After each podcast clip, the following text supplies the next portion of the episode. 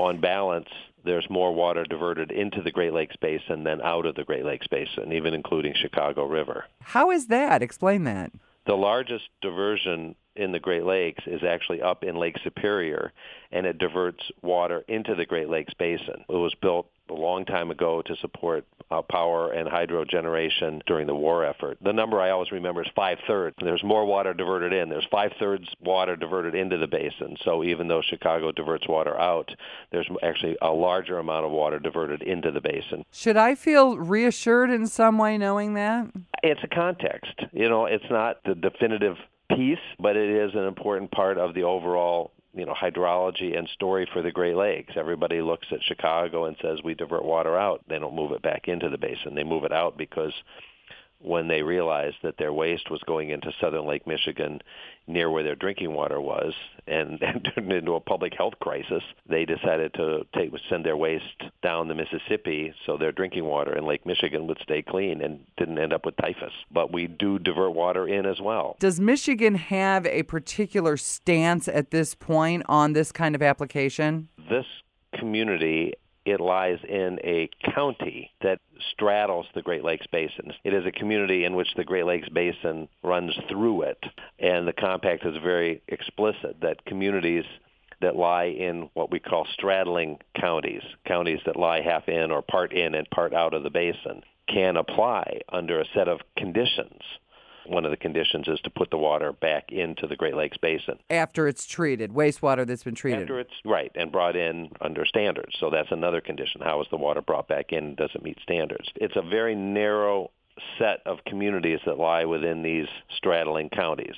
Are there extenuating circumstances there that prevent it from having its own water supply? The record is that Waukesha is on groundwater wells, and those groundwater wells have been drawn down and that there is naturally occurring radium in those groundwater source supply. Waukesha is under a court order to fix the radium problem to make sure that it has a source of water, however it finds it. It doesn't specify one way or another. It says by 2018 it has to comply with certain standards, and the way that they comply with those standards, Waukesha is contending that it wants to go and utilize Great Lakes water. What is the process for the Michigan Department of Environmental Quality? Well, it's a broad review, and it looks at all the different conditions of the compact and says, here's what the compact specifies as a set of standards. What's the return flow? How much is that over time? How much are they taking? What's how is it being returned?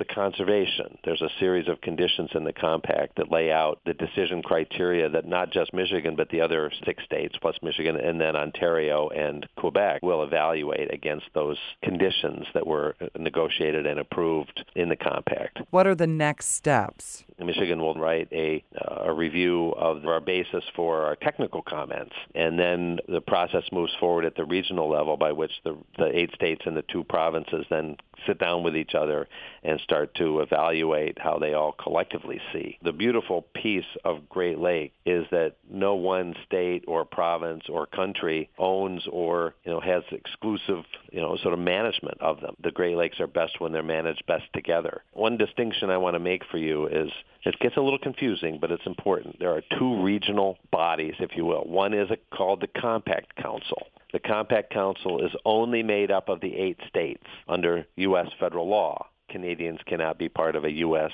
compact.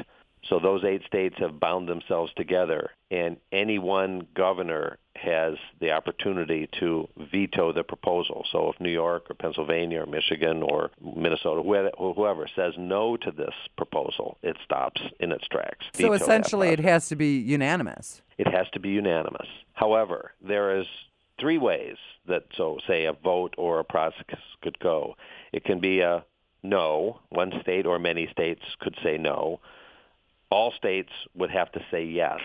There is a third opportunity or an option by which it could be a yes with conditions. It doesn't have to just be a yes or no on the merits of the case. It could say, yes, I think this is an approvable project. However, here's one, two, three, four things we need you to do to make sure that you know it meets the standards. So there could be a set of conditions. I don't know if that's going to be the case or not, but I just wanted the public to know that that's another option to say no, it doesn't even get close. Yes, we think it's approvable on its face, or yes, it's approvable, but but we need the applicant to do these things, of which then the applicant gets to decide if it wants, you know, if it wants to move ahead and and can can you know meet those conditions or not.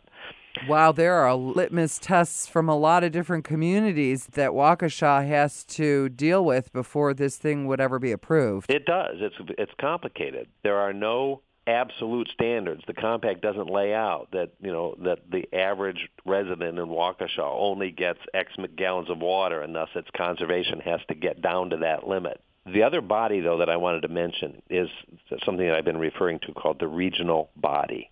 So there's a compact council made up of the eight states.